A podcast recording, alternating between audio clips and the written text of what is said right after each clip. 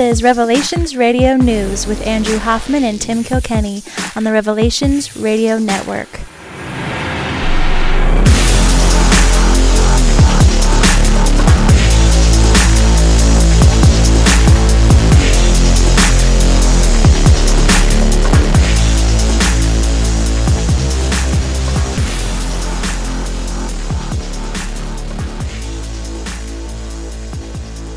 Podcasting to you from the soggy forest of Meadowdale, Washington, where I am kind of happy that the snow is almost gone.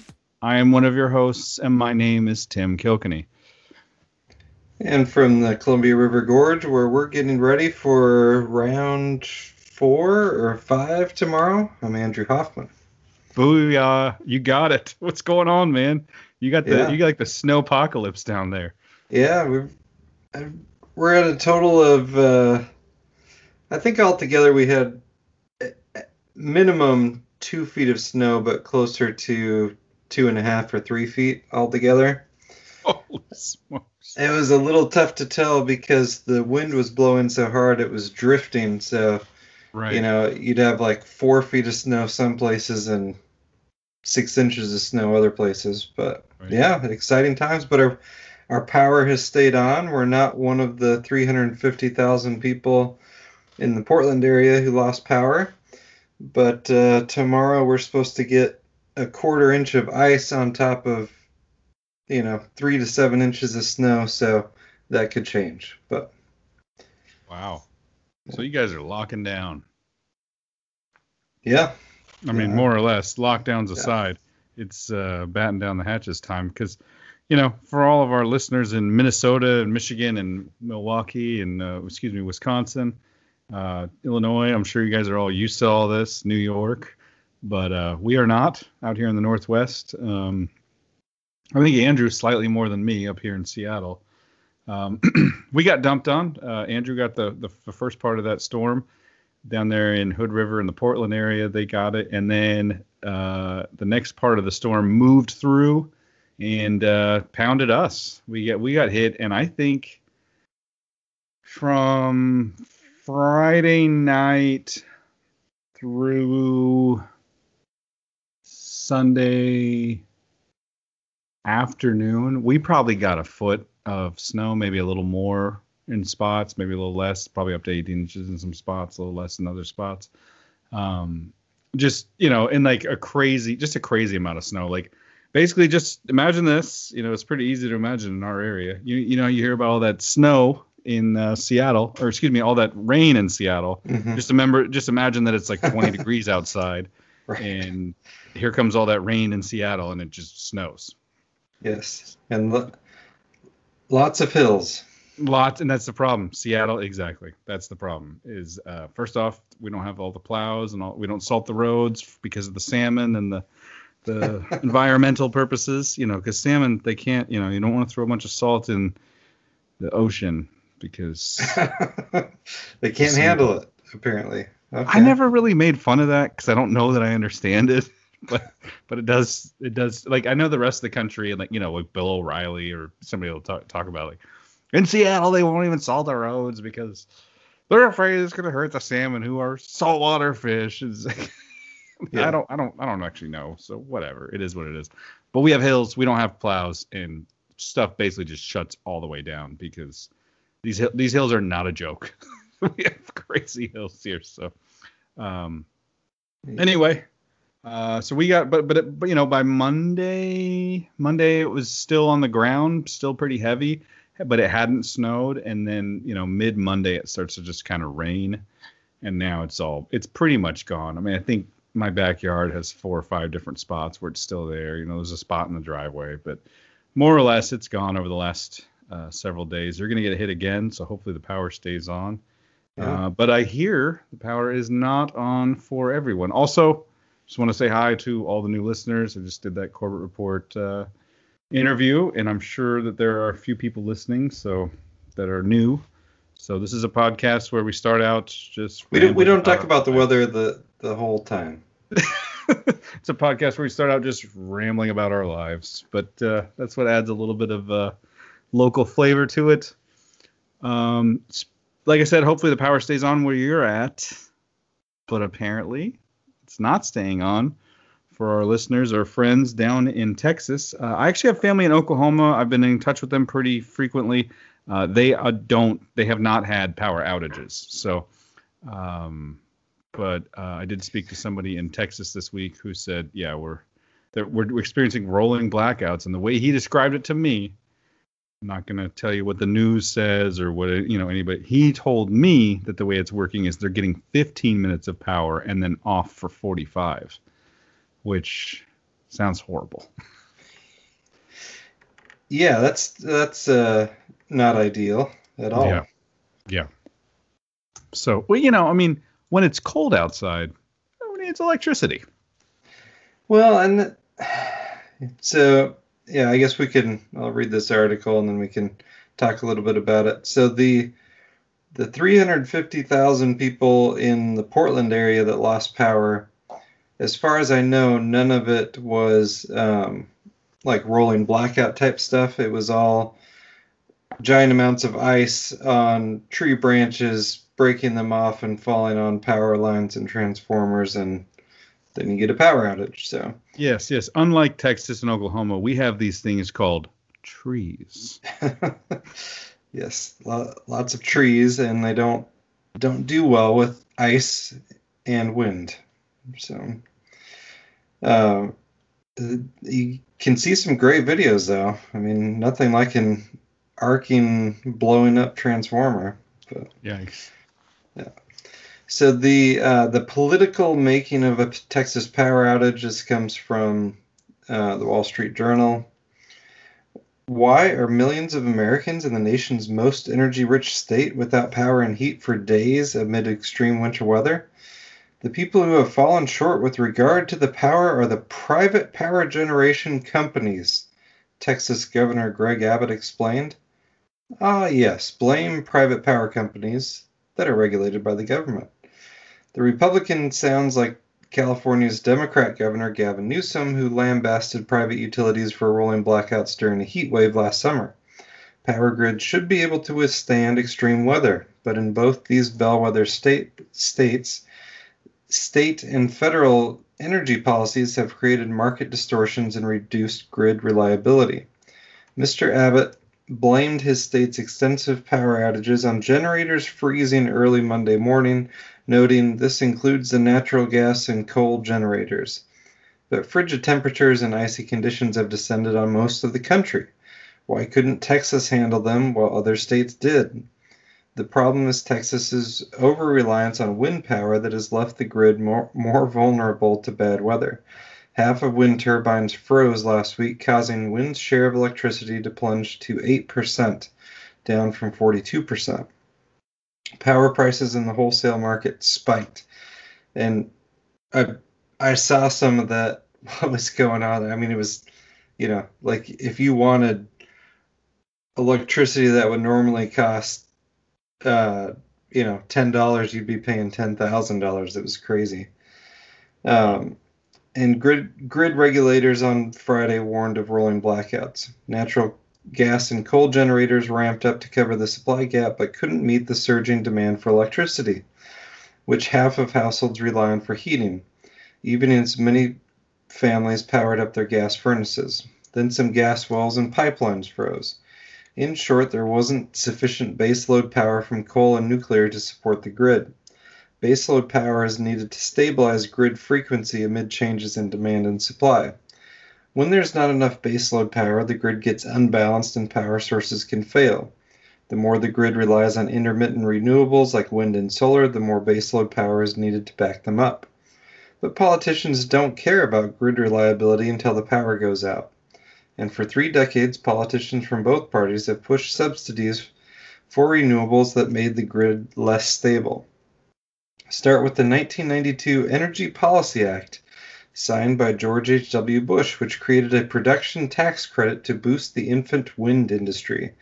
Generators collect up to $25 per megawatt hour of power they produce, re- regardless of market demand. The credit was supposed to expire in 1999, but nothing lasts longer than a temporary government program. as Ronald Reagan once quipped. The renewables lobby found GOP allies in windy states like Texas, Oklahoma, and Iowa. Former Enron CEO Ken Lay, who made a big bet on wind, begged then Texas Governor George W. W. Bush in 1998 to lobby Congress to extend the credit for five years. Congress has since extended it a dozen more times, most recently in December. Um, we, you know, you get the idea. But uh, a couple things to notice Texas and California right? You got the most stereotypically Republican state against the most stereotypically Democrat state. And then all these, all this boondoggle with the um, federal subsidies trace right through Republicans too. And uh, not just Republicans, but oil industry Republicans and this is something that um, you know other people have pointed it out but it's important to remember that um, you know the whole like green movement and oh you know we need green energy and we need carbon taxes and all this stuff. This is all pushed by the oil industry. And the people that think that this is about the environment like do you really think Ken Lay is worried about you know global warming? No. Um,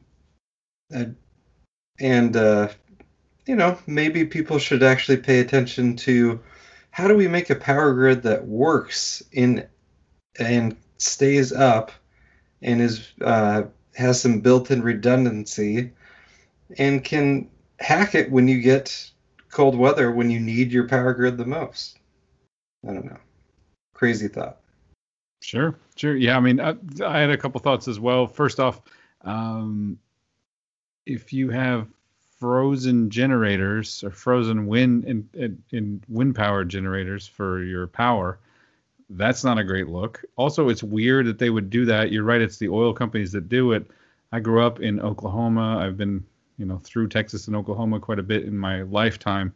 Uh, just this last August, I went home to uh, Oklahoma and driving through n- northern Oklahoma, I was shocked to see a bunch of wind turbines, mm. which is just bizarre because the whole state is full of oil. There's tons right. of oil in Oklahoma, tons of oil in Texas. So the idea that you know the wind, you know, the solar companies and the wind power companies have all made their way in there is bizarre because the, those are the states that don't need it. Um, but like you say, this is actually just a uh, an extension of the oil companies themselves. So where where would they have the most power? Well, probably in and, and by most power I mean least power. I mean in uh, Texas and Oklahoma. That's uh, some bizarre stuff. One thing that uh, I think we should all keep in mind is that this all would have been fixed had we all had electric cars. so if we just get some electric cars on the power grid, uh, then that then you know we you know the the electric cars you know I don't know if you know but Teslas have this amazing technology where they give electricity back to the grid. Isn't it amazing? So everybody could just plug in their Tesla and their Tesla could power their house. For 10 minutes. Yeah. But yeah. for 10 minutes if Tesla will power your house it'll be great. Yeah. So what are we doing well, this just feels more like controlled demolition of the United States economy. Unfortunately, uh, oh, oh it, it, absolutely is, and you know, I have not. Um, the previous governor of Oregon before the uh, you know prestigious Kate Brown.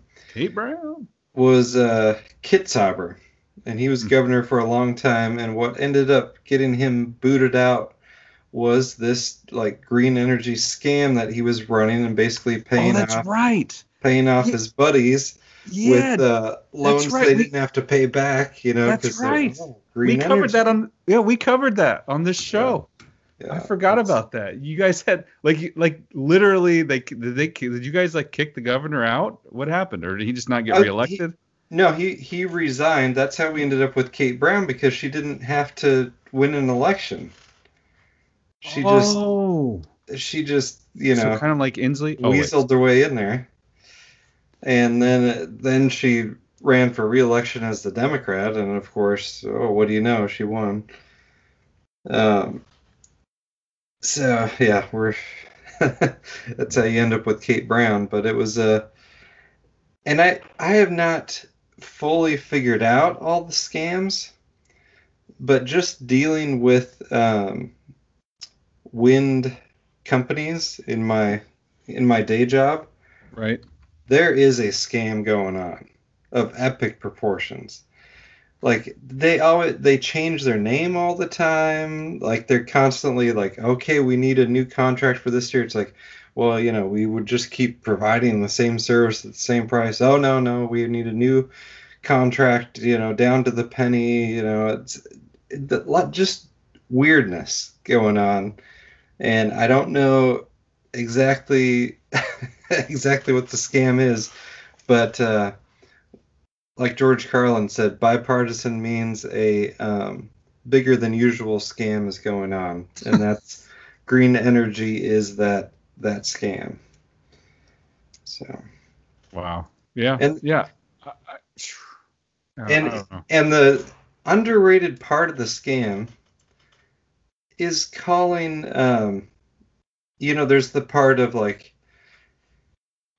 oh, fossil fuels are dirty and you know gonna uh, burn up the earth and all that, but then calling them fossil fuels, which they are not. No, they absolutely are not. And let's they are not know. fossil fuels. The, Do we have a, we don't have enough time for this conversation. Yeah, but the um, blood of the earth, folks. Blood of the earth. There, this this oil is everywhere. I mean, they're finding they've drained entire wells in Saudi Arabia and then they cap them off up. and leave them for 10 years and drill back down and boom, they're full again. Yeah. And this was, um, I think it was Rockefeller, and they found some, you know, two bit uh, college professor who theorized that yes, it was you know dinosaur bones broken down into and that's what that's what made the oil. It's all old dinosaur bones. And they said oh yeah we'll call them fossil fuels. Makes them sound valuable. So they they the oil industry uh it's dinosaur like bones. I mean how long could you burn dinosaur bones? I mean how many dinosaur burns have bones. I mean, how many dinosaurs were there supposed to be? Man, because we are still burning their bones. So anyway, fair enough. Fair enough. Uh, yeah. The I mean, like I said, so uh, Elon Musk just moved to Texas, so don't worry, this will be solved in no time. He'll create some sort of a scam that the government will fix, uh, and then we'll never, you know, Texas won't have to worry about this again um, controlled demolition of the United States economy, plus a restriction on your ability to travel. That's what's coming with your new electric car. Yeah. Yeah, instead of, uh, you know, gas stations, even when there's a foot and a half of snow, if you can get your car in there, you can pump some gas, you know. And, and then but, you can get home and run the car and charge up your phone or, you know, stay warm in your car because especially if you don't have any heat at all. Yeah. so. Yeah, well, where do you want to go next? You want to stay on the government corruption theme? Sure. Let's. Oh yeah, yeah, yeah, for sure. Let's hit. Okay. Let's hit the next one. For let's do it. Uh, it's everywhere. The your favorite Emmy award-winning serial killer, Governor Cuomo. Did you do you remember like the madness that happened in like April and May with Cuomo? Yeah.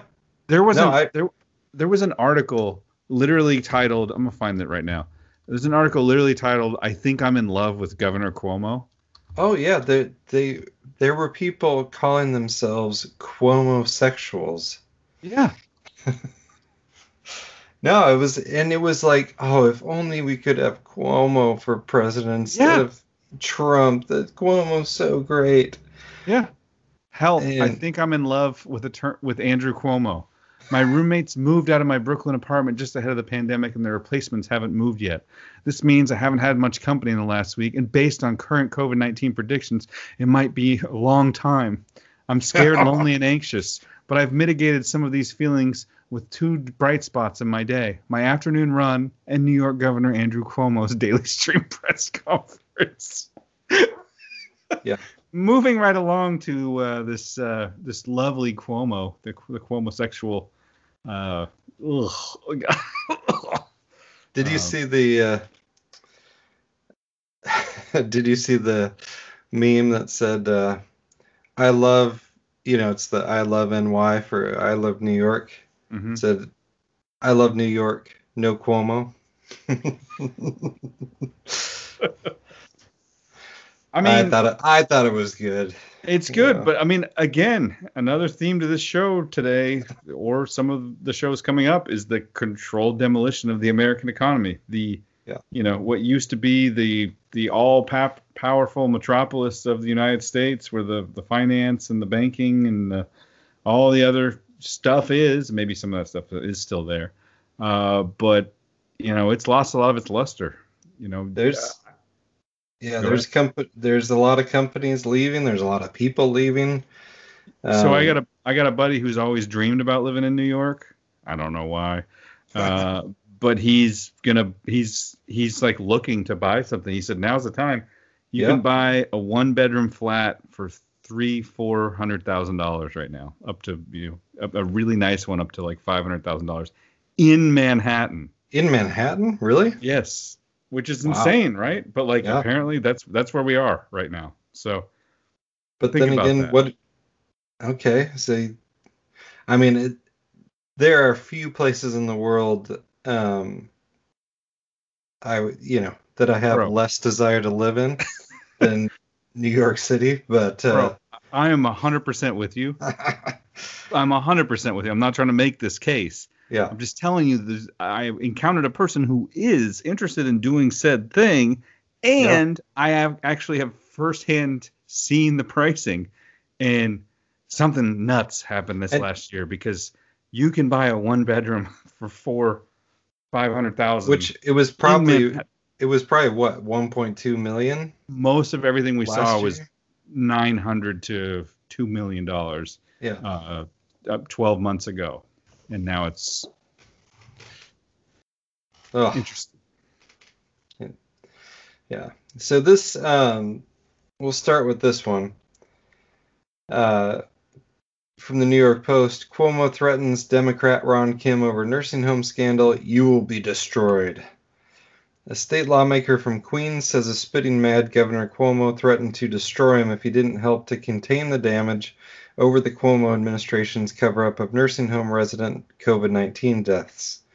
Assemblyman Ron Kim, whose uncle died of the coronavirus in a nursing home, said Wednesday that he got a phone call from fellow Democrat governor on the night of February 11th that quickly turned dark, with Cuomo ultimately warning, You have not seen my wrath.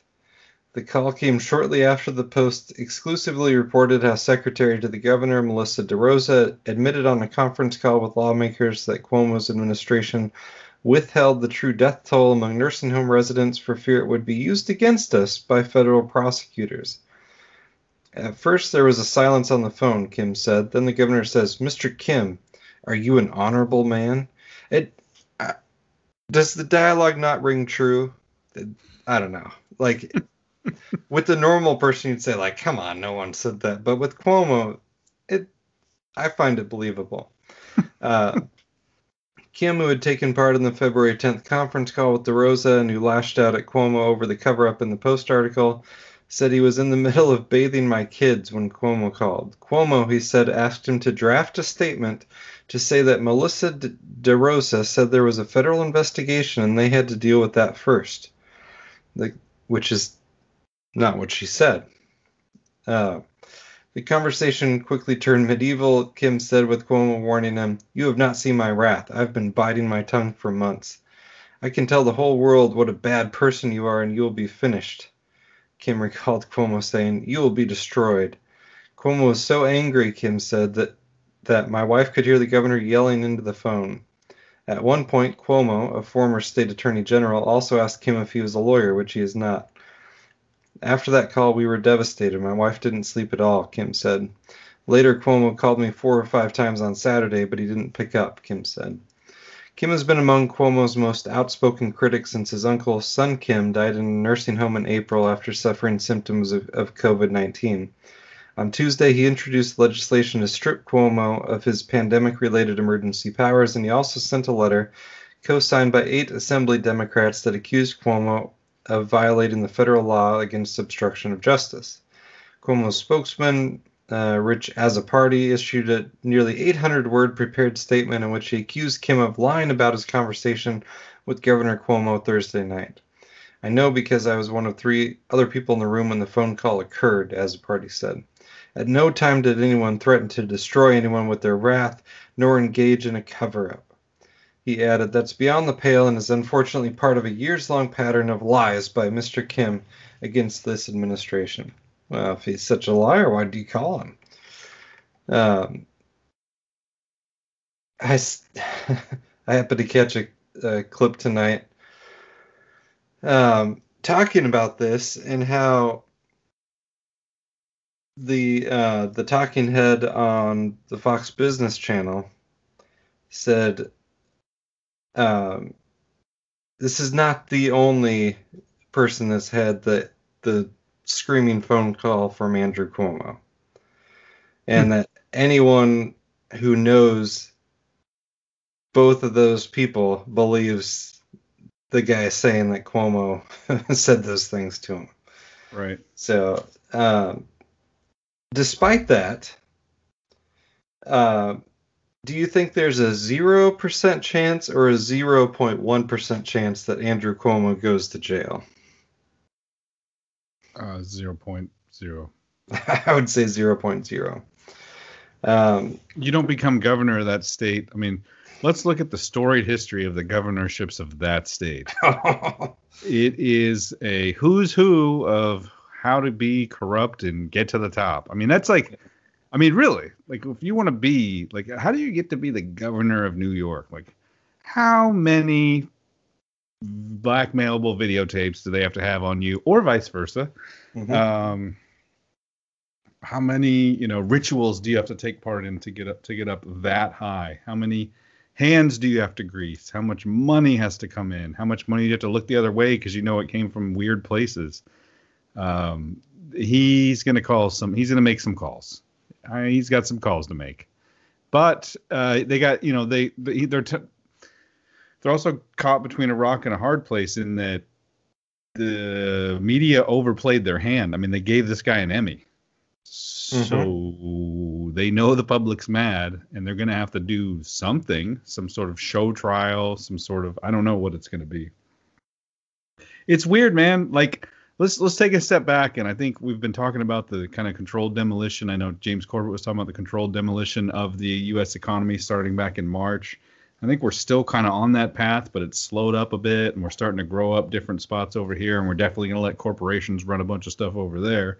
but like somehow, uh, Gavin Newsom and Andrew Cuomo like overstepped. Like, like where are we in this? Because I don't I don't know that these were planned events. The, these, well, this this part.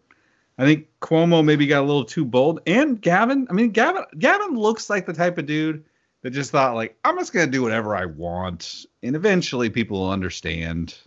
Well, what what uh, one thing that those two in particular have in common Satanism. Oh, sorry. is that they've both been talked up as uh, presidential hopefuls. Sure. Um, so maybe somebody's taking them down. so may- maybe somebody's taking them down. Um, is it Steve Pieczenik? Should we talk about Steve Pieczenik going on Alex Jones talking about the, the, is is is is Trump going to be sworn in on March fourth?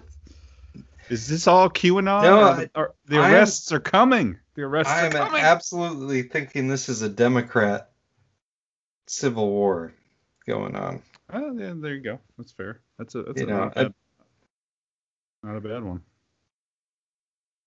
Which, uh, you know, who is it?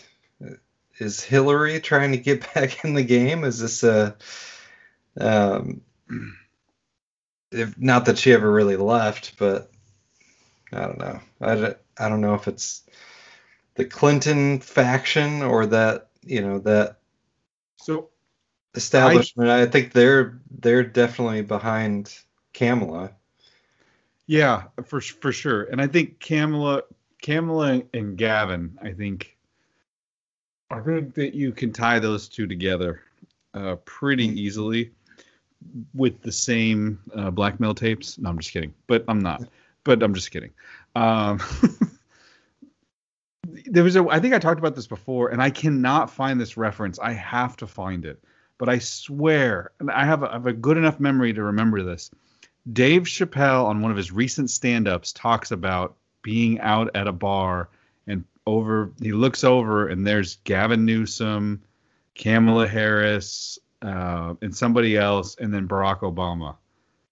And it was before he was president and stuff, and he was like so amazed, and you know, and he tells this big story. But the only thing I took from the whole story, I was like, oh man, like, yeah, what were they all doing, hanging out together back then?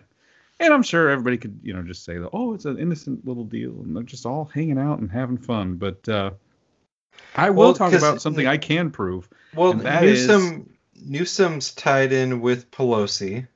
Yes. They're, oh yeah, yeah. They're a Pelosi family, crime family, right? Yep. yep. Yeah. yeah. Well, anyway. and, and I can talk about something I can actually prove. So when all this started, when I began my social media addiction back in March, once uh, uh, the COVID back, you know, the, the virus came out and everybody was locked at home, that's when I started kind of going down a bunch of different rabbit holes, and many of them had a lot of fruit. I was able to, to discover a lot of things, and one of them was that on uh, Gavin Newsom's Twitter background, I talked about this, right, and maybe sent it to you. But anyway, uh, he had a he had a, a an absolute he had a scene with him and his wife standing in a bunch of like with a bunch of people, and then he has there's a person behind him with like their finger up. But if you look closely the finger curls into a spiral and it perfectly makes the boy lover pedophile sign. Like it's not a real oh no you did not send that to me. I didn't? No. I will post this. I because i saved it. It was in his twitter background. Huh. Yeah not like so we could talk about whether that was planted so that people could discover it and start conspiracy theories, but it was absolutely there. And somebody made a Reddit thread about it, and it disappeared about a week later. Hmm. So um, anyway, I can prove that. I will put a put a uh, image in the show notes for this show for uh, for that. So I, I oh. just think there's something stinks with those people. Yeah, so before before we leave Cuomo, uh, Cuomo has often blamed the CDC, right? Right. That's his. He's like, ah, oh, well, and and that's it, or Donald Trump's CDC because Donald Trump is really running the CDC. That's right. Um, they were doing exactly what he wanted the whole time. Uh, Donald but, Trump is actually still running things from Mar-a-Lago. Did the, you know that the House of Mar-a-Lago, when it was purchased, was actually called the White House? And so now he's running the White House, and he's abolished the corporation of the United States. All right. he'll be sworn in on March 4th. Yeah, yeah. Uh, still waiting. I I prefer Bill Gates conspiracy theories. I, I prefer the conspiracy theories about how people are more evil than you can imagine rather than uh, that they're superheroes. And they're more benevolent than you can imagine? Yeah, they're uh, much, much uh, more often true and tougher to be disappointed. All right, so how the Gates Foundation seeded America's COVID 19 policy catastrophes uh, comes from Jordan Schachtel. New York Governor Andrew Cuomo is finally facing the heat for his botched and criminally negligent coronavirus response policies, yet no one seems to be asking why Cuomo and select governors made the fateful decisions that led to the excess deaths and the cover up campaigns of tens of thousands of senior citizens in New York and elsewhere across the United States. After being awarded an, an Emmy and writing a book on his supposedly heroic response to the pandemic, Cuomo is finally receiving the very necessary inquiries into his handling of the crisis. Cuomo is perhaps the most egregious example of abuse and neglect, given his refusal to use the Javits Center or a Navy hospital ship. He is far from the only governor who executed the nursing home death warrants. Governor Cuomo was accompanied by the governors of California, New Jersey, Pennsylvania, Michigan, and elsewhere. The common thread seen in the United States is the delegation of state policy to prediction modeling forecasts from the Institute for Health Metrics and Evaluation, IHME, a Washington state based institution that is total, wholly controlled and funded to the tune of hundreds of millions of dollars by the Bill and Melinda Gates Foundation. In March and early April, politicians were informed by the modeling experts at the Gates funded IHME that their hospitals were about to be completely overrun by coronavirus patients. Modelers from IHME claimed that this massive surge would cause hospitals to run out of life saving equipment in a matter of days, not weeks or months. Time was of the essence, and now is the time for rapid decision making, the modelers claimed. And then it's got a copy um, of the actual governor's order that's you know they attempted to take it off the internet because that works um, directing nursing homes that they could not refuse admission to covid positive patients um, on two separate April 1st and April 2nd press conferences, Cuomo made clear that his policy decisions were based off the IHME model. This is a group that is funded by the Gates Foundation. Thank you very much, Bill Gates, Cuomo said on April 1st in discussing ICU needs and how he was using Gates models to make other healthcare policy decisions. Uh, there's only one model that we look at that has the number of projected deaths, which is the IHME model, which is funded by the Gates Foundation, Cuomo said on April 2nd, adding, and we thank the Gates Foundation for the national service that they've done. All right, so just important to uh, make sure that we remember um, Bill Gates very involved in that part of the whole fiasco, not just the vaccine side. Um, and now, you you got anything you want to say about that? Nope. I um I I don't even think we have to put a language warning on the Paul Joseph Watson video, and it's relative. It's you know about four or five minutes, um, but I think worth listening to. If if you get tired of it, feel free to stop it.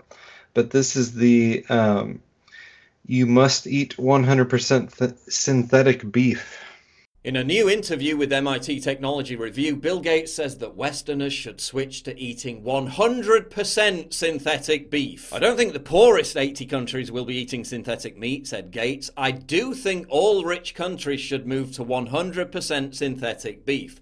You can get used to the taste difference. You know who won't be switching to eating 100% synthetic beef? Bill Gates. The Microsoft founder says he was vegan for about five minutes in his 20s has been a vociferous carnivore almost all his life and lists his favourite food as hamburgers. It's okay when Bill does it. While you're chowing down on 3D printed plastic meat, Billy Boy and his Davos mates will still be enjoying the finest fillet steak. Expecting Gates and his pals to go vegan is like expecting global warming activists like John Kerry and Prince Harry to give up their private jets. Ain't gonna happen. By making it a rare delicacy, we're regressing back to pre boom 80s communist China, when beef was seen as an expensive treat that could only be enjoyed on special occasions. You can guarantee they'll still be consuming vast quantities of beef in China forever forevermore.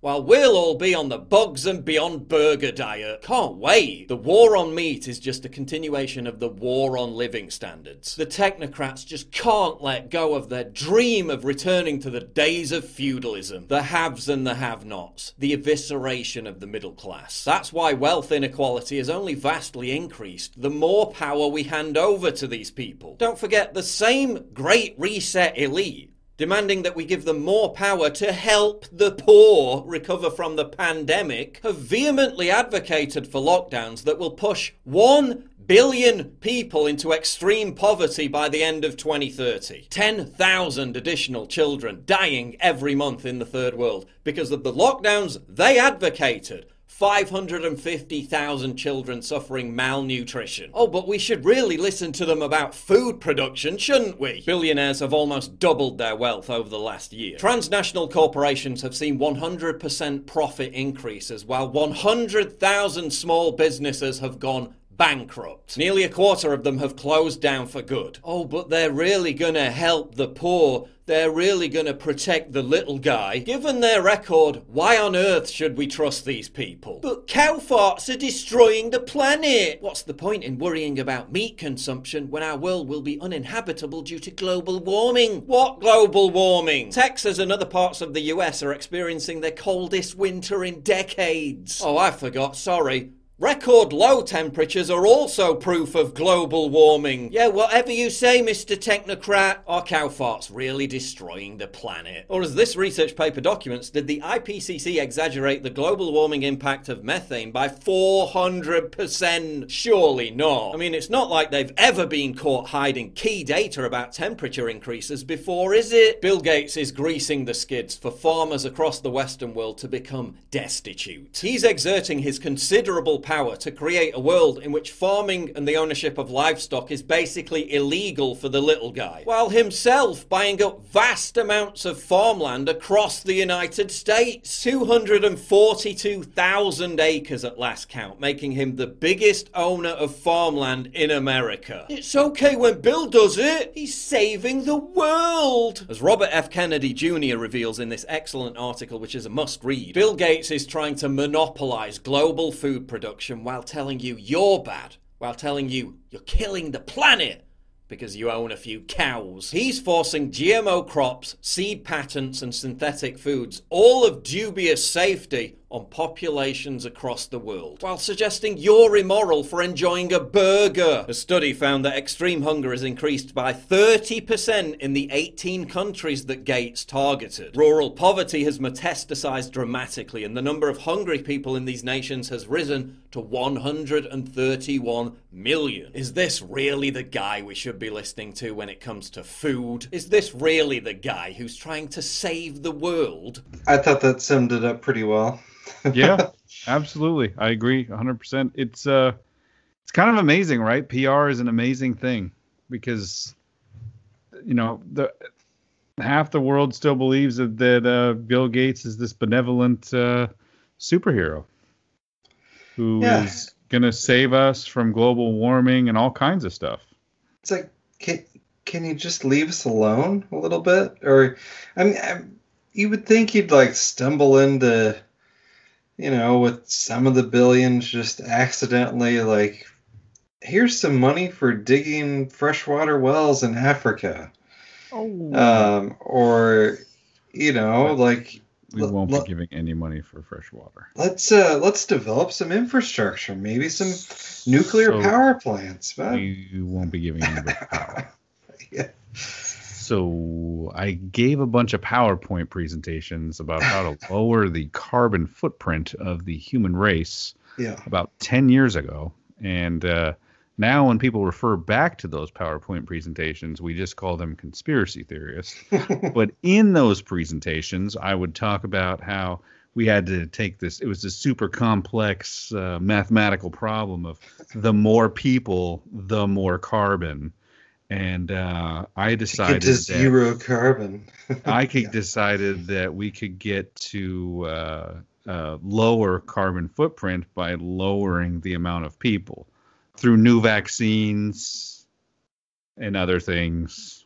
You know, so it's it's just a plan, just a just a rough draft that I've been working on for you know ten years. Don't refer to this PowerPoint or you're a conspiracy theorist. Of well, course, I wasn't saying I wanted to kill people to lower the carbon footprint. what kind of insanity do you think that is? Do you think I am? Uh, first, we've got population. Uh, the world today has 6.8 billion people. That's headed up to about 9 billion. Now, if we do a really great job on new vaccines, healthcare, reproductive health services, we could lower that by perhaps 10 or 15 percent new vaccines, new vaccines, new vaccines, healthcare, reproductive health services. We could lower that by perhaps 10 or 15 percent. So, uh, go ahead. I don't have an article about it, but the the farmer protests in India mm-hmm. Gates is very involved in India. The uh, James Corbett documentaries on Bill Gates cover quite a bit of what he was.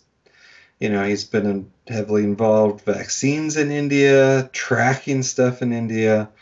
I would not be surprised if some of those big corporations trying to get in there and control the farming and change that got the government to change the, the system over there. If uh, I would not be surprised to learn that Bill Gates was involved one way or the other. The deep state, the technocratic elite, they're at work, man. They're at work. They're working overtime right now. They have an agenda and they're working towards it. Um, the real thing we should be talking about too, speaking of India and, and, and nearby neighbors, what in the world is going on in Myanmar? I mean, they've they've shut down the television, they've shut off the internet. I mean, a military coup. There's pictures of uh, uh, that's that's the one where Soros' son is over there wearing his special dress that's you know culturally culturally appropriate to be hanging out with them over there. Yeah, photos of them and the new leader with Hillary Clinton and George Soros' son. I'm like, oh, that's a great photo. This is a super well, and, legit. Uh, photos of the gal who supposedly won the election, and then the military said, "No, you didn't win." Right? Yeah. She's the one. So I would expect. Uh, Wait, know, hold on. I'm so I'm so uh, I apologize. I don't know almost anything about this, and even though I should, I just know it reeks to high heaven. So the person. Okay, did you see the the workout video? Yes. this is the greatest workout video in the history of workout videos. Yes. And for those people who don't know, we'll link it in the show notes. Some lady just gets up there and is like, "I'm gonna do this art cardio workout She's video." Doing her, her, yeah, her live streamed uh, exercise in front routine. of a in front of a closed down eight lane highway. that all you know there's military apparently the military coup is happening in the background and she just has no idea. Oh yeah and the people in the barricade are in on it because the, the, all these trucks you know roll up in uh, you know black suburbans. Bro anytime six or you know six or eight black suburbans show up outside the door don't answer it. Get yeah. out of there. Climb yeah. over those snow drifts and down the hill. Get out of there. You gotta go bro. It's nothing good but uh, so uh, anyway, backtracking. So the the the the current president, the current one who is the military took over for, said, "Hey, this other person didn't win, and the other person that didn't win was the Soros-backed person."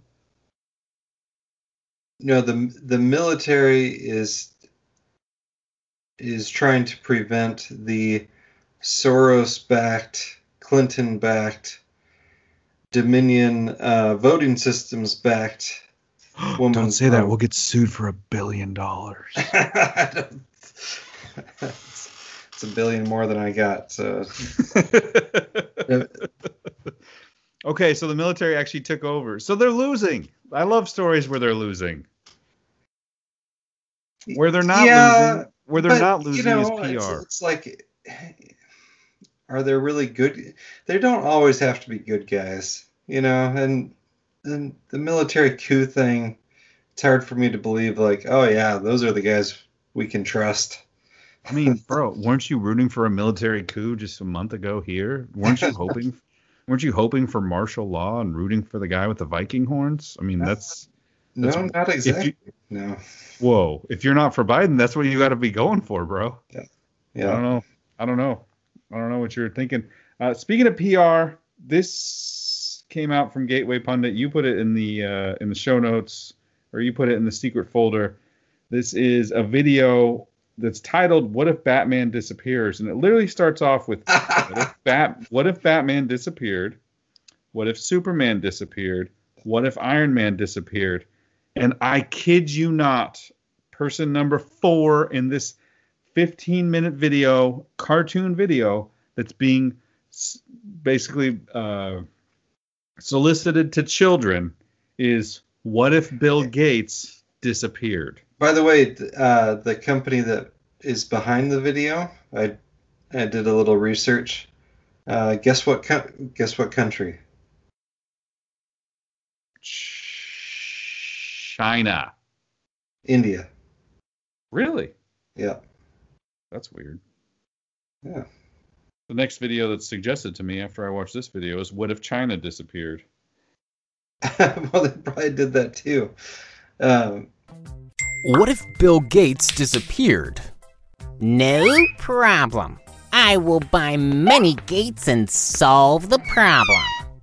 Oh, um, some.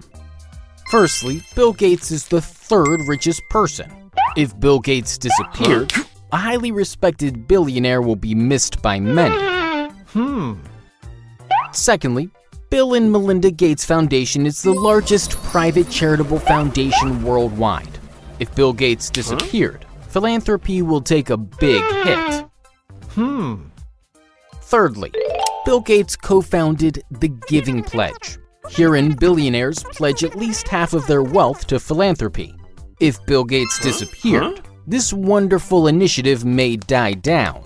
Fourthly, Bill Gates is a leader in the climate change fight. If Bill Gates disappeared, climate conservation efforts may take a hit. Mm. Fifthly, Bill Gates has funded many startups working in clean energy. If Bill Gates disappeared, huh? fossil fuels might make a comeback. Hmm. Lastly, if Bill Gates disappeared, Warren Buffett, the famous American investor, will huh? dearly miss his best friend. Hmm. What if Elon Musk disappeared? Which the next e- one's Elon. which is equally as bad, uh, but it's less nefarious. I I don't know. Well, unfortunately, um, you know, they would just put some other puppet in his place to push that money around. Oh come on, that's no fun. I wanted to do a, I wanted to do a real. What if good old Bill disappeared? Yeah. Have you seen the meme? There's a meme going around. The meme. So remember, it's a photo of Bill Gates from like the 90s. Remember this guy was developing viruses and then developing the anti, selling the antivirus. and making a bunch of money for your for your computers back in the 90s. Good times. I wonder what he's up to these days. yeah. Which is I mean uh, I mean I mean why can't these guys be more like uh, you know, MySpace Tom? MySpace guy, Tom. The guy he sells MySpace and he travels around the world like going to cool places and taking pictures. Yeah. oh, there was a lot, bunch of memes that came out right around the time Donald Trump got removed from Twitter, and it was basically like Tom's gonna have a new friend. Donald's the Donald's trying to sign up. Uh, speaking of the Donald getting removed from Twitter, a woman was arrested near the White House with a loaded gun in her car and a letter for Biden. So I like to just point out the mixed messages here. I don't wish she trying to shoot him or deliver him a handwritten letter or shoot him and then deliver the handwritten letter so that he could read it after he was shot. Doesn't even make sense to me, but I guess here we go. A woman was arrested near the White House after reportedly telling cops she had a special delivery for President Biden. At this point, you're supposed to think, oh, she was going to shoot him because she had an evil gun but it was a handwritten letter. Much more ominous is that she also had a loaded gun. The unidentified 66 year old rolled toward a checkpoint in D.C., which currently looks like a maximum security prison mm-hmm. uh, close to the White House, which has the wide perimeter set for blocks on end. She was apparently with a man, read FBI agent, and told the cops that they were there to meet Biden. And for why? Cops say she told them she wanted to give him a letter, and that prompted the search of the vehicle. With DC Metro says they discovered a loaded handgun. They claim that she was, uh, the man she was with also had a BB gun, which makes all kinds of sense. But the woman was the only one arrested. She was booked for possession of an unregistered firearm. The case has since been referred to the Secret Service. The situation is eerily familiar. There was an arrest like this back in January when a Virginia man drove up to a checkpoint allegedly with fake inaugural credentials and a loaded firearm as well, plus a ton of ammo, according to cops. Just a day later, a woman was arrested near identical circumstances, coming up to a checkpoint and trying to pass herself as a member of Biden's cabinet. She got busted too. The National Guard has been in town since January 6th and are set to stay for a few more weeks. Probably so the, a good idea. so you remember they they used to do this to Obama all the time. Yeah, I do remember that. Meanwhile, Trump they had you know, actual assassination attempt when he was running for office, and that just kind of got, uh, oh, whatever, you know. but, but the, you know, maybe this is the story intended for Biden. Like, hey, just so you know, lots of crazies out there, Joe. Just keep signing those executive orders. Don't ask any questions. I don't know. They do seem to be just planting a seed, though. That I saw this differently. I saw this differently. I saw it more just planting a seed. Like, look out, those crazy Trumpers. They got guns. They're coming for Biden. Because if she was a, if this lady had been a Trumper, mm-hmm.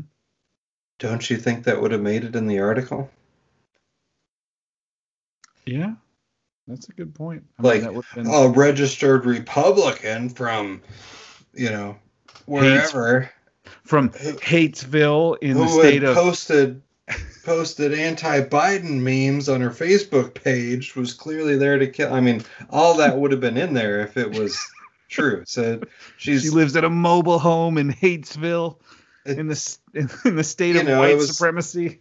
She wrote some some fan fiction to him and thought that this was a, a country where you could actually, you know, drive up and and talk to the the president. Doesn't work like that. Does not work like that. If you don't know, uh, now you know. yeah. Um, I wanted to cover a couple quick things. Uh, Voat is gone, which is a weird website. V O A T is gone. Um, this was quite a strange website, and it's just weird that it's gone. I just wanted to document, kind of chronicle the disappearance of things like this. But the co-founder and CEO of Voat, the free speech Reddit lookalike, has been closed or has closed the site, saying they just can't keep up. Investment vanished in March this year, says Justin Chastain in a post on the site, forcing him to fund it himself. But now he's out of money. I've tried meditation and prayer. I'm reaching out. I've tried reaching out for help. Some solutions work for a while, but nothing has remedied the underlying issue. While Voat initially, how hard is it to run this website? While Voat initially launched in 2014, it really gained traction in 2015 after Reddit itself started banning offensive subreddits five years ago. It welcomed content deemed too racist, far right, or otherwise hateful for its competitors, and has more recently been a haven for conspiracy theories such as QAnon.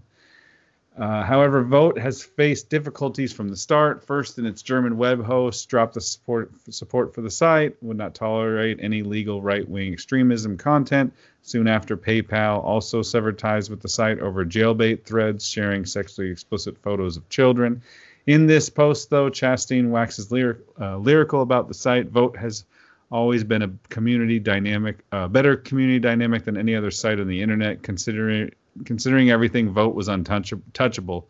There will never be another Voat, and each of us had the opportunity to enjoy it. That's awesome, he says.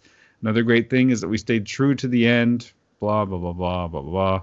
Uh, more Voat mo- more Voat users are likely shifting their attention to Parler or Gab, as we can tell. This is uh, from December because there's no Parler. Anyway, uh, my point about this. Oh no, Parler's is, back. Okay, my point about this story, I saw that, is that anybody who knows what Voat is already knows what I'm about to say.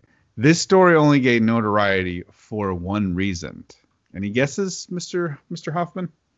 Uh, QAnon? I don't know. Before QAnon, there was Pizzagate.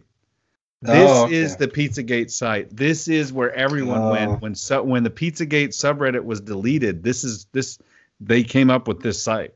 Interesting that, that the Forbes article doesn't even mention Pizzagate. Of course, it doesn't mention the Pizzagate mm. article. This is where you would find all of the Pizzagate information and treasure troves.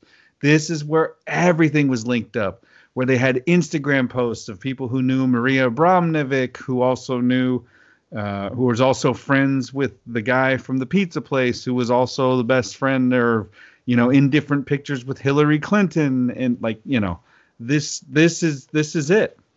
And like I said, I just want to document that sites like this are disappearing because this was the treasure trove. And what ended up happening was oftentimes, even in the conspiracy, even in just subreddit of conspiracy, they would link to Voat Pizzagate threads. There was a ton of information within those hmm. threads. Mm. I've been in there and been through there several different times. Uh, it's gone, and uh, it was a bizarre way to go down. It he you know he makes a post, uh, says I'm going I'm I'm done. I can't fund it anymore. It's too much money. Uh, something stinks, man. Something's something's weird. So there, I mean a, a forum i mean i i know website but if you're not like hosting video on a site it's not that expensive right yeah i just i don't know i mean man. like youtube legitimately you know or a, a oh, video oh, yeah. site crazy amounts of bandwidth server space everything is needed but I I don't know. I, you know, I never went to the site, so I don't know. But was it much more than just a forum? No, it is literally just a forum. It looks like Reddit or 4chan. It's like actually, it looks like a cross between Reddit and 4chan. Yeah. Yeah, those aren't. Uh, um, you know, the guy I work with uh, has our work domain, uh, and he's a a Vikings fan, and he has like the, the largest uh, Vikings uh, forum on the web, hosted on our on our servers, and that's not like a you know a, a huge expense. I don't think he even pays for anything. Yeah, but yeah, I mean forums are problematic for other reasons, but being super expensive is is not one of them. I mean, there's a couple different theories. Maybe it was a honeypot. Maybe it was yeah. real. Maybe you know, it's a lot of In, interesting timing. Uh, yeah, yeah. I feel like this is super, and that's why I wanted to talk about it. That's why I wanted to put it out there. So a couple sites went off. Voat went completely off. Obviously, Parler got taken down, um, and another one was the Donald, the Donald.win which had started as the Donald subreddit and was kicked off there, went to the Donald.win. Wait, the Donald.win is down? It's gone. Really? Yes. I didn't know that. So I do know the answer to where it is now, but it is at least of note that it was completely gone. So if you pull it up now, it's the same. It's so it's weird. That, that's why I'm bringing this article because this is the same situation.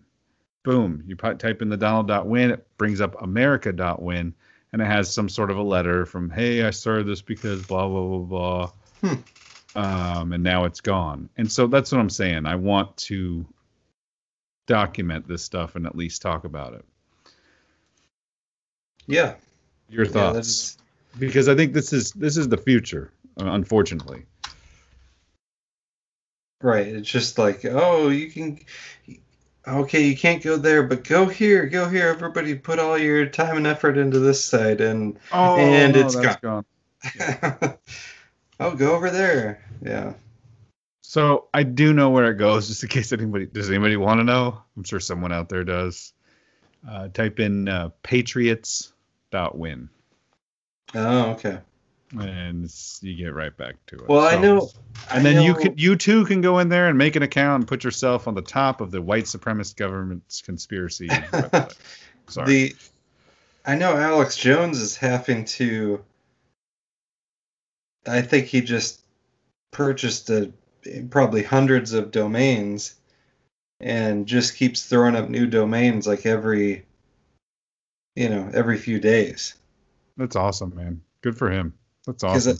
Because I, I, think, um, you know, whether they're getting filtered out at the DNS level or what what's going on exactly, but um, yeah, it's it's a war for sure. So uh, to refer to early, yeah, it's a war, and we're still going to do this podcast. So go to Revelations Radio News, and for all the new listeners that are may actually look back at the archives and say, "Hey, this show doesn't seem to go before a certain number." what happened was uh, we got taken down. So just, much like Voat in the Donald Dot win, they like one day they said, "Hey, we're coming after Revelations Radio News," and they. No, I'm just kidding. I'm just kidding. The guy who we were having take care of the website didn't pay the bill and a bunch of our stuff got deleted. And i don't have a ton of time so i've been slowly re-uploading it and doing my best. Hopefully you know eventually someday we'll have it all there. But if we don't you know we'll we'll we'll, we'll keep revelationsradionews.com up as long as we can. We'll keep talking about this stuff as long as we can. We want to hear from you guys. Let's make this a conversation back and forth and just build up the community again. I think that it kind of died off you know when we took a full year and a half off, which is kind of crazy. Possibly having something to do with our lack of output. Anyway, uh, to refer back to what I said earlier, uh, this is an article from the National Review, and it talks about Dave Chappelle.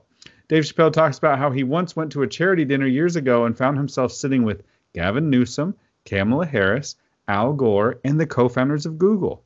Harris told him, A friend of mine is now announcing his candidacy for president. Uh, Barack Obama, Dave Chappelle asked. Harris called Obama uh, for Dave Chappelle, and Chappelle left him a voicemail, just telling him to run a zigzag pattern if he was going to become the first black elected president. So there you have it at a charity dinner. The co founders of Google, Al Gore, Kamala Harris, and Gavin Newsom. Hmm. Just hanging out, doing what whatever people that are hanging out do. Probably just having drinks. Maybe I'm just a conspiracy theorist. There's no adrenochrome involved, Tim. Oh, I did not. I did not clip it. It was just a, a tweet, but someone had. Um, they it was a screenshot of Alex Jones saying uh, these people are literally potbelly goblin vampires above an article that said biologists believe that um, injecting blood from younger people helps keep people helps people live longer. Like oh there, there you go, another Alex Jones thing. But I mean, there's a lot of yeah, they they they love to use Alex Jones to just completely discredit something. Look what the crazy guy's saying now. Yeah. Oh, we had to take him off of the podcasts, and we had to do this, we had to do that. But like, then this stuff is like, yeah, there's there's too much smoke there. There's this stuff is joked about. You know, mm-hmm. uh, Silicon Valley. There was a character that was actually based on. He's a loose. He's loosely based on uh, Zuckerberg and I think probably Steve Jobs at different points. Um, but he's just like a megalomaniac over, uh, you know, a huge tech company. And at one point, he actually has like a blood donor show up. This like 15, not not 15, probably like 20 something year old kid, like shows up and doesn't say anything and just creepily sits in the chair next to him and sticks a sticks something in his vein and then they stick something in the other guy's vein and nobody addresses what's happening at all. And then they're like he's like what are you what is finally Wait, someone it, says hey what's what show is like, this or what? It's this it's show called just silicon valley. Oh okay, uh, okay. it's on hbo it's kind of hilarious written by uh, i love the show. It's written by uh, mike judge. But mm. yeah yeah yeah. Then uh, somebody does address it like oh yeah. I, f- I feel it gives me energy. So you just need the the blood of the youngers that's all you need. aye, aye, aye. hey, it gives me energy, bro. It's no big deal. What's your deal? Don't be one of those conspiracy theorists, man. I think that we just drink. You know, Al Gore's there too. Al Gore. Al Gore. Al, I got caught in a airport with two vials of blood. Gore. Just hanging out, just all just hanging out. I don't remember the two two vials of blood. Let me see. Al Gore Airport blood. uh, from. I remember the thing with the masseuse. That was in Oregon. Yes. Yeah, I see blog posts about it. So. Yep, I'm seeing the blog posts now too. Adrenochrome, Google search engine. Ah, they must have done a good job scrub a dub dubbing this one. This is this is a real thing. He got caught at the airport with blood. Airport blood suitcase. It's not going to help me, is it? Uh. Anyway, as as, it was as the, nice while it lasted. Yeah, as the story goes, uh, there was a gentleman. Well, not a gentleman. Um, Al Gore was arrested, or he. They asked him to search his bags. He had some sort of liquid in the bags, and they went to search the bag, and they found vials of blood, and he said that it was because he was a hemophiliac or something. Al Gore may or may not be a vampire, but he most definitely was part of an actual oil company called Gore and Blood. What? It was uh, the other guy's last name was Blood. So weird. Yeah.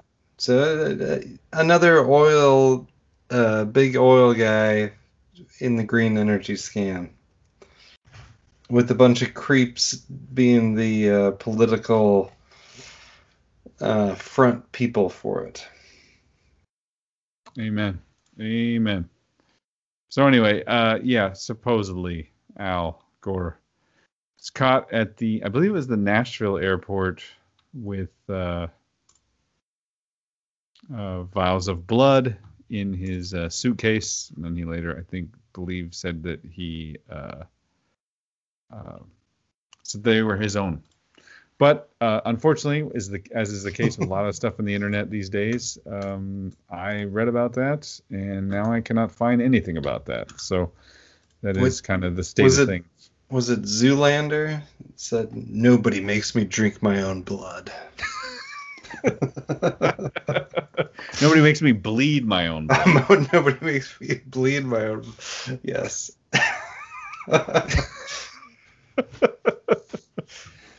Uh, another throwback post because we have been posting stuff. I have to upload this onto the website, but uh, the VCNV.org has closed. And if you don't know what that is, Voices for Creative Nonviolence was the website.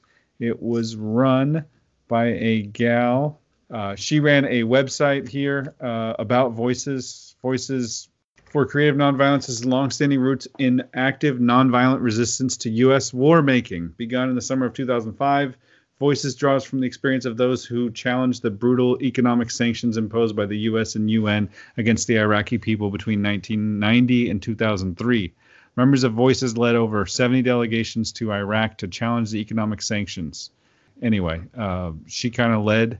Was it Kathleen Kelly? Yes, thank you. Her and you know Kathleen Kelly and and uh, her nonprofit ran a website basically, you know, in, in, a, in a nonprofit that was anti-war. Also shut down at the end of uh, 2020. A lot of a lot of great websites, a lot of great things shut down in the last year or two. You know. Yeah, that's interesting. So last year, well, even more than a year ago, but um, kind of last winter, we had all the CEOs leaving, right. just in the nick of time. Yep. It is interesting. I I don't want to accuse um, this organization because it sounds like a good one. No, no, no. Uh, they they're out of they're out of funding and they're just kind of done with it. And the Iraq War is still going on. I mean, you know, you create an anti-war website or foundation and you think that it's going to be for the duration of the war, but you have no idea that that's going to be 17 years later. and so it's going. it's not a you know they they can't even pull the Barack Obama thing with well it's okay because Barack's in now he'll end it. Uh, the only thing that's a, a tougher cause to fight for than uh, peace, mm-hmm. Uh, campaign finance reform. Just trying to cram in your Bernie reference for the no, this episode. No, Listen, I sold. I, I, let burnedout.com expire, man. The joke is over. Quit, quit bringing up Bernie every every show. Uh, it's just all these people that are like, well, wait a second. What if we, what if we got the money out of politics and they would just, they wouldn't be able to spend hundreds of millions of dollars on advertising. that You've already gone too deep. All you have to say is money out of politics, and then the next words out of your mouth have to be term limits. That's all you have to say. Money out of politics term oh, limits. Oh yeah, the Bernie, and then something else, and then we can make Silicon work. Valley and uh, and the cable news channels and the networks will be all over uh, getting rid of all that political ad money that basically keeps them afloat. Yeah.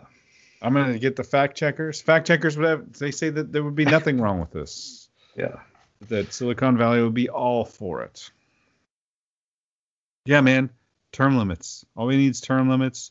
We got to drain the swamp. we got to uh, we got a campaign finance reform in place. You know, I, tax these tax big corporations. I I figured this thing out. It's uh, random selection from the phone book for for Congress. Problem solved. it's kind of like you know you get you have to go uh, jury duty. Be in a jury. It's like okay, you're the congressperson. Oh, oh no, uh, you have to be. I have to be congressperson for four years. No, just two. Just two. Just just, just two. You got to go yeah. do it for two years. I don't want to. That's fine. You're perfect.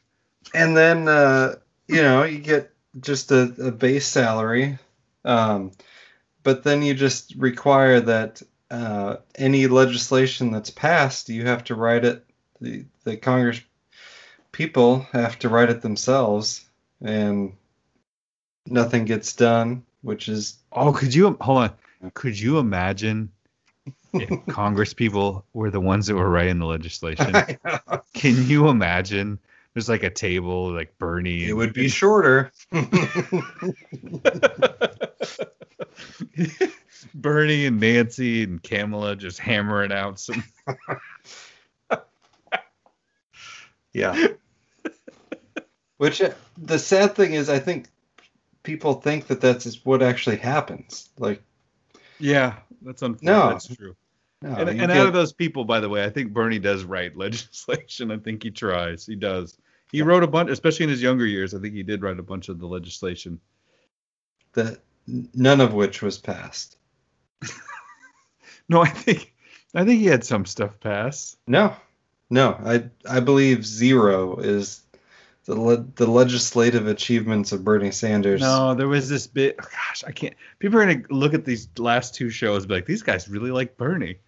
But I think there was this big moment where he's like talking about, and somebody's like questioning him on the, the legislation. He's like, I wrote the bill. Nothing. Crickets. Uh, All right. Nancy didn't write anything. We'll go with that. Elizabeth Warren has not done anything to uh, regulate Wall Street. We can go with that. Or did Joe Biden? Did Joe Biden write the Patriot Act?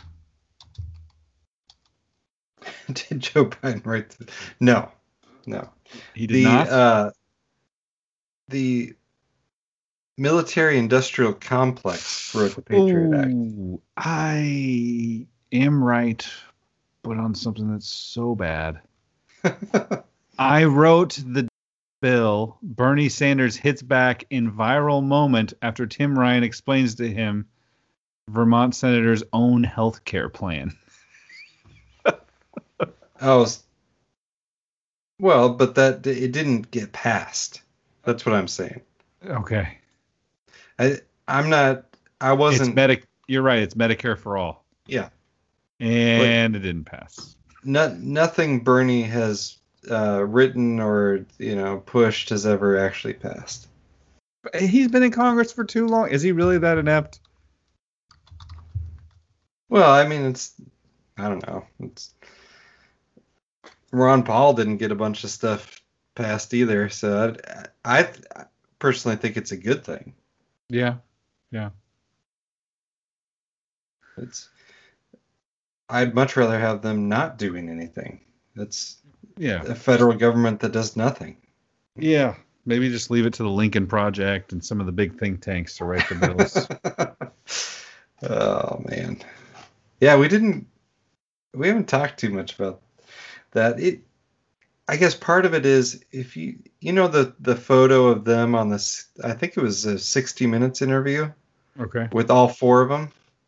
If you can take one look at that picture and think like, oh yeah, those guys look, they look like they are trustworthy and know what they're talking about, then you've got problems. Um, yeah. th- these are not the people who, when you find out they're uh, creepy, like closeted gay pedophiles, that you're like, oh, really? I had no idea. oh yeah, they're all sitting in those chairs. Yes, yeah. yes, yes, yes. This is not surprising. it's it's kind of funny that uh, the same people that were listening to and pushing Lincoln Project stuff call everyone else grifters. Yes, no kidding. Even when it's like, uh, I don't think you know what that means, but but if you look up the Lincoln Project, that's actual grifting. China linked Sequoia Capital and Bain Capital. Oh, that's the, the Romney. Yep. Among yeah. the supporters of the uh, disenfranchised Lincoln Project, many of those associated with the Lincoln Project are trying to distance themselves now. Yeah, ooh, I, I, like the uh, the ooh, co-founder wrong... saying, "I didn't know, I didn't know Weaver very well. You know, I maybe talked to him a couple times on the phone. It's got to be it's, got, it's like it's got you co-founded a small organization. You can't claim that you didn't know the guy. it's got to be such a weird phone call, right? Like, ooh, that's the wrong kind of gay. This isn't gonna play well. yeah, yeah. We got to distance ourselves. They've come out as gay. Oh, that's fine. Not this kind. This is, this is the bad gay the transgender uh, mixed martial art mixed martial arts fighter who has uh, broken two um, two women's skulls so far. But oh, uh, don't tell me this story. That is a horrible story. Is that for real? That's for real. Yeah. And uh, one of the women was like, you know, I she's like, I'm a pretty strong woman, and I've fought against lots of strong women, and there was no one that was even close to to her quote. And if you're asking me my opinion, I don't think uh, transgender females should be involved in combat sports. Absolutely not. Do, do you remember this? There's an old story. Let me look this up. Serena Williams. Do you remember when she played against men? Serena Williams. I mean, there was going back into like the 70s there were men versus women tennis matches you know which is fine right but like for the longest time they they had just they had said hey you know she's so good she can beat men in in uh, tennis because she's such a did not rank very well no and playing you know, against men which is which which i'm not saying hey there's anything wrong with serena williams but like hold the phone Get ready for this, ladies and gentlemen. I mentioned this briefly on the on the on the call with James Corbett. Strong gender feelings. So there is a difference. It's it's almost like there's a and women. Difference between men and women. Yeah, yeah. It's a cra- It's a crazy concept for a society that uh, likes to say the science says yeah, can we at least not do combat sports? You know, oh. like golf, tennis, fine, whatever. But uh, boxing, wrestling, martial arts stuff. Like the let's the let's not pretend that differences don't exist there. So have you heard what a TERF is? Yes. Okay, so yeah, it's trans whole... exclusionary radical feminist. Radical feminist. So a in other words, a woman who believes that women exist and that men can't be women. This is the world we live in, ladies and gentlemen. there is Twitter wars of TERFs versus anti-transphobic peoples. Yeah, yeah. And the TERFs trans rights activists. Trans rights nailed it. trans rights activists versus uh, TERFs. TERF um, yeah, uh, that's that's kind of where we are. So while uh, China implodes us from within, yeah, it's a you know two plus two equals four. Uh, there's two genders. Just we we are getting to all that uh, confluence of the dystopic novels rolled into real life here. Yeah. Yep just all you got to do is turn off the internet. yeah. Critics must be silenced for billionaires to keep profits profiting from uh, for billionaires to keep profiting from pandemic children's defense that, fund. That's the that's the article, right? Yeah, that's the article that Paul Joseph Watson was referring to uh, that's, from That's the one that got Kennedy. kicked him off. They got him kicked off Instagram yep. too, right? When he went after uh, Bezos and Bill Gates. Yeah. Yep. Uh, two hour documentary was, or not even documentary, two hour um, discussion of a bunch of doctors and uh, Robert F. Kennedy Jr. Uh, about the uh, coronavirus vaccine and just coronavirus in general and different uh, remedies and treatments that are available. I encourage people to check that out. I will put it in the link the link to that video in that discussion in the show notes. Very enlightening stuff. You know, there you know uh, I actually will share this. I had uh, my brother back in Oklahoma got uh, the corona recently. He goes to the hospital, he his his wife goes to the doctor. She says, "Hey, I'm sick." They said, "You know, we think you got corona. Let's give you a test." She says, "Okay." I, you know, they get the test. Okay, she has it and uh, they said she says well what can i do? And he says nothing. That's it. Go home sleep it off. Good luck. There's no treatments so that's all you need. We'll see you later. My brother goes in right afterwards because that's his wife. Uh, so clearly he probably has it too. Gets tested. Finds out he's also positive. So he says okay what can i do? Same doctor two hours later offers him medication oh, that's interesting. Yeah. So anyway, they reach out what, to uh, what medication did he offer? I cannot remember. But I do know that they eventually ended up getting some sort of steroids and uh, oxygen treatment, which supposedly, you know, none of that stuff works, right? There's nothing you can do. You can't do anything. It's the COVID. The COVID will get you. Yeah. Um, you just got to go home and sleep it off. You know, there's no hope for you.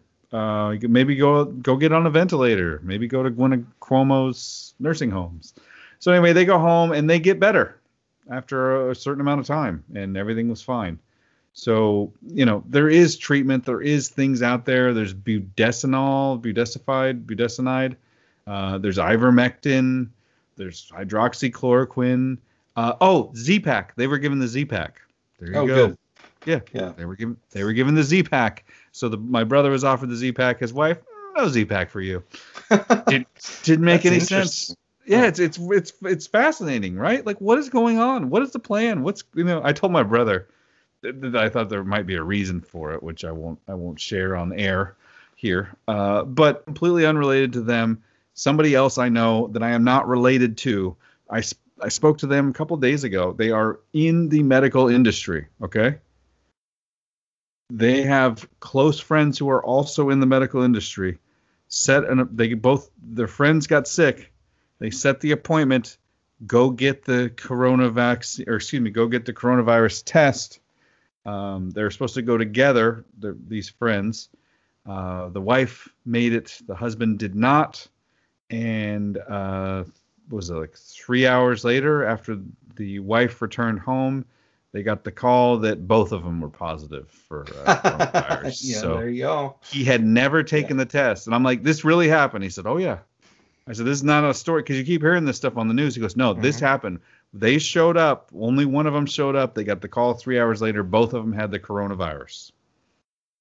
He works in the medical field. He also said hospitals are cashing in because you know if they if somebody dies of heart failure, you can post-mortem test for coronavirus and if they have it you get that government kickback you know whatever it is 30 grand right. 32 grand. And you know why wouldn't you market as that? Because you know hospitals have been hobbled by everybody scared to go anywhere to do anything. Yeah. So those stories abound across i mean this whole thing this whole thing so backwards at every level. Like it, it should be um if you don't have symptoms, you're not sick. Go yeah. live your life. Oh, you're starting to feel sick. Okay. Here are some uh, early treatments that are cheap and effective and will make sure that you don't get super sick and end up in the hospital. And if that were, um, you know, if that were done, man, this whole thing looks totally different. But 100 percent. I mean, yeah, they're giving heart dewormer to people in India, ivermectin and zinc. Yeah, and it's a prophylaxis. People aren't getting it. Yeah, not just not just not dying of it, not getting it. Right. So yeah, so someone in your family gets it, then you take something to keep you from getting it for a couple weeks. You know, yeah. it's this it's not rocket science. And it's if if there was no federal government, you know, CDC, anything, if it's just like, hey, doctors, figure this thing out. What works for you? Talk to each other. Yeah. What's this medical whole thing, This though? whole thing would have been handled so much better. So much better. Like, yeah, if there's no, there's a great case for anarchy, yeah. for voluntarism, for just letting the doctors figure this out. No centralized Bill Gates baloney. No centralized Johns Hopkins Fauci, yeah. Fauci interactive map that you can click on and watch the infections grow and it's like straight out of the movies, you know. It's like straight out of the war games with Matt Straight out of Event 201. Yeah. Yeah, I mean it's in all that stuff's gone. You just have doctors talking to each other. They're going to solve this thing. They'll knock it out in a couple couple weeks. Yeah. But instead, you got doctors left in the dark. You have doctors who politically are being lashed out against because they prescribed hydroxychloroquine. You know, because they they took a, a measure to get a treatment. Mm-hmm. Um, you know, the, my, the my brother had who, to, to, go to different doctors to get anything. He ended up the doctors who had moral courage, who treated this thing the way they should have, they're in some cases they're losing their license. There's yep. a couple doctors in Oregon that have lost their license.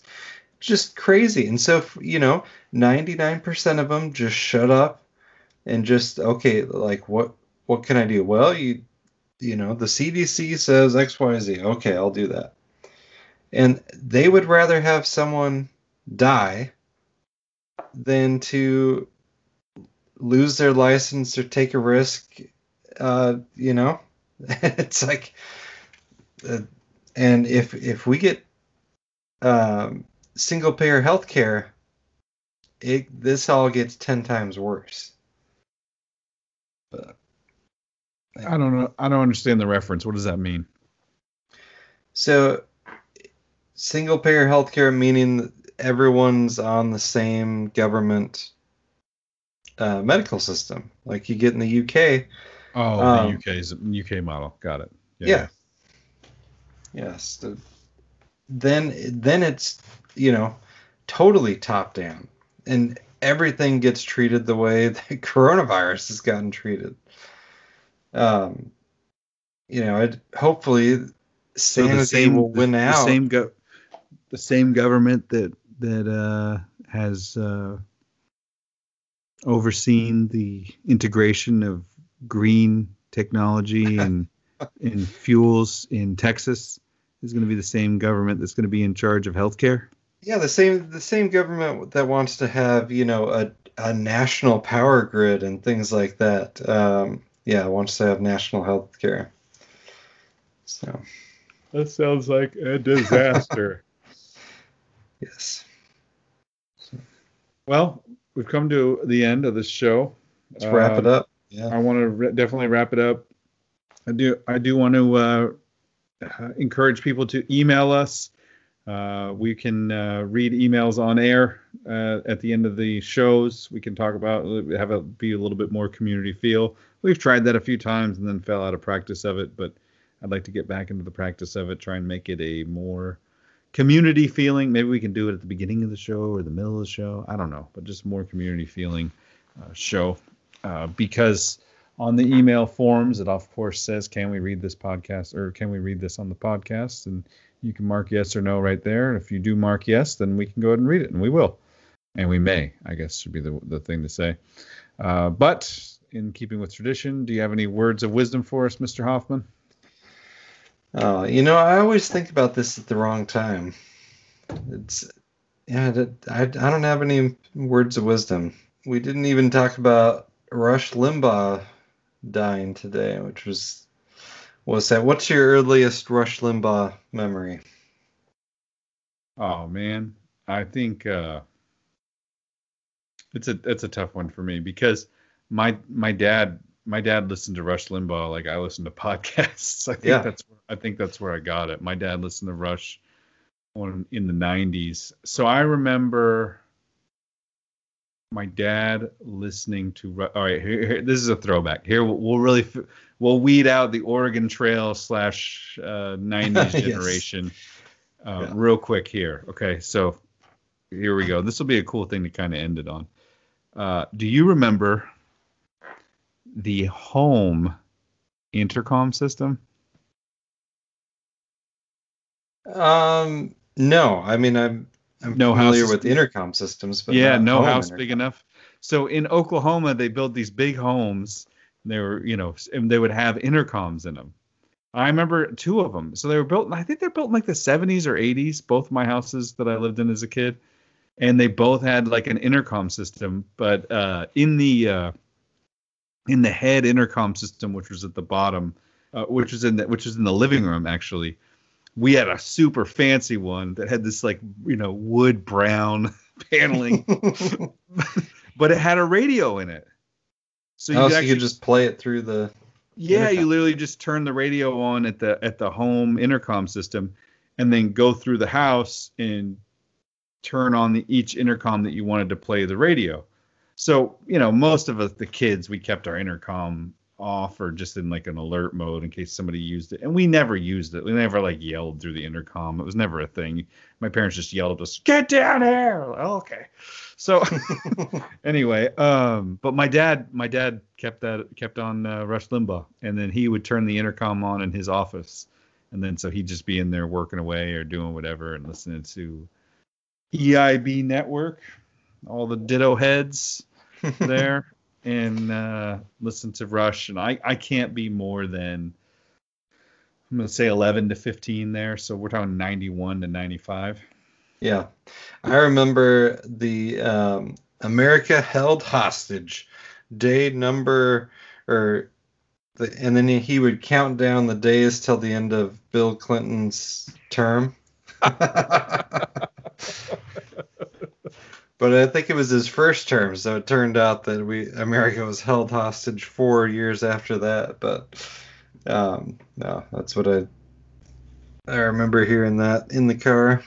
So yeah, yeah. Here's hoping. Here's hoping the guy's resting with Jesus. Uh, who knows?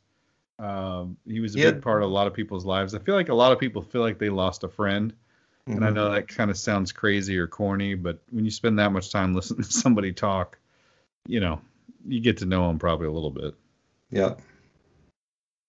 Yeah, and I and I haven't really listened to other than the occasional clip.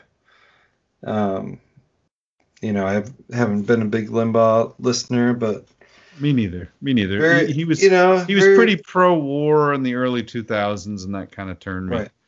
turns yeah. me down. You know, it's you and me, and that's kind of what I talked about in the court report this last week. Was just, you know, that interview with James where, where I was just, you know, we we we almost started off as like an anti-war podcast, mm-hmm. and then your book, and then we kind of moved into other things. So we just, you know, if you were pro-war, we were anti-you. So, and that included Obama and Rumsfeld and all of the uh, the deep state. And unfortunately, at the, and, you know, Rush Rush never really said no war. No, um, maybe maybe recently, maybe in his older age, he did. He wasn't that old though. How I mean, how old was this guy? Seventy. Yeah. Seventy. There you yeah. go. Yeah. I did. I did uh, uh, apparently, he told uh, Glenn Beck. Uh, this was Glenn Beck talking to Tucker Carlson about Rush Limbaugh, and only Glenn Beck could uh, manage to make it all about himself for the most part. But uh, he said that Limbaugh told him, you know, I don't worry about the people who aren't listening to my show. I worry about the people who are listening to my show. Um, and that's a, you know, for all the Twitter posts today about how Limbaugh used to read the names of vic- victims of who died of AIDS and then ring a bell in celebration and and cheering. It's like no, that that never happened. But that's kind of the you know if you try to structure what you do around the people that hate you and are never going to listen to it anyway, it won't go well. So absolutely. That's great great those are the words to live by right there, Andrew. You came up with you came up with words of wisdom in the end anyway. There you go as you said, I think Twitter was trending rest in piss today, so that's yes, great. yeah, classy. Um, yeah. So the, talking, the, Twitter echo chamber continues. I will it, not. There was a uh, right, right. Uh, that that classy expression, and then uh, Satan and Alex Jones were also trending, and so there were lots of posts like, "Oh, I thought." I thought Alex Jones had died too. I was so excited. Uh, you know, lots of just time to heal. Yeah. Biden's yeah. in office. Time to heal. time to heal. We're time to we're heal. Healing. we're healing. Everybody yes. heal. I feel I feel better. You feel better. We all feel better. Time to heal. Yeah. Right. Let's just kick everybody with dissenting views off of this platform. Yeah. Everyone. Uh, every Republican or conservative can be boiled down to a white supremacist um, monster who deserved to deserve to die. Well, for everyone out there who is listening, we are not white supremacists. We are just just regular guys who are trying to to live in this in this world and uh, just uh, and we, and we will not. We promise not to celebrate uh, when Bill Gates dies. Yeah, that's a, yeah, yeah, yeah. Do you remember that? Do you remember when uh, everybody celebrated that Osama bin Laden died? Which time? no, I knew, I knew. like the the the phony death or the the 2011 the thing, or, or like is it 2011? The last, the, the most the recent, the, Obama the end of one. the psyop. Yeah the Obama one. I remember we talked about it on the show. We talked about how we're like, wait, what? What do you guys celebrate? Like, why? And there was like Christians. Like, I, I remember a Christian radio station was like, yeah, Osama bin Laden died. I was like, wait, what? What are you talking about? Like, why? Why are you excited? What is happening right now? He, he died in. Uh, he died nine years ago. Why is why is everybody making a big deal about it now? Yeah.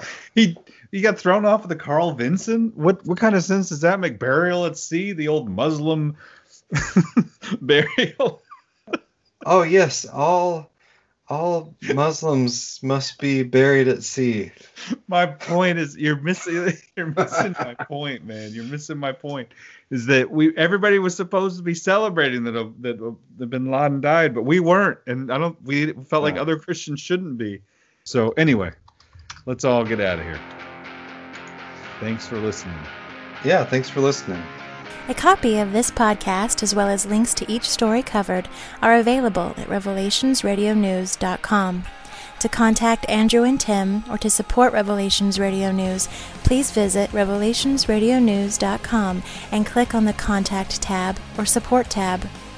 Please check out the other podcasts at revelationsradionetwork.com and thank you for your support of this podcast. Don't you where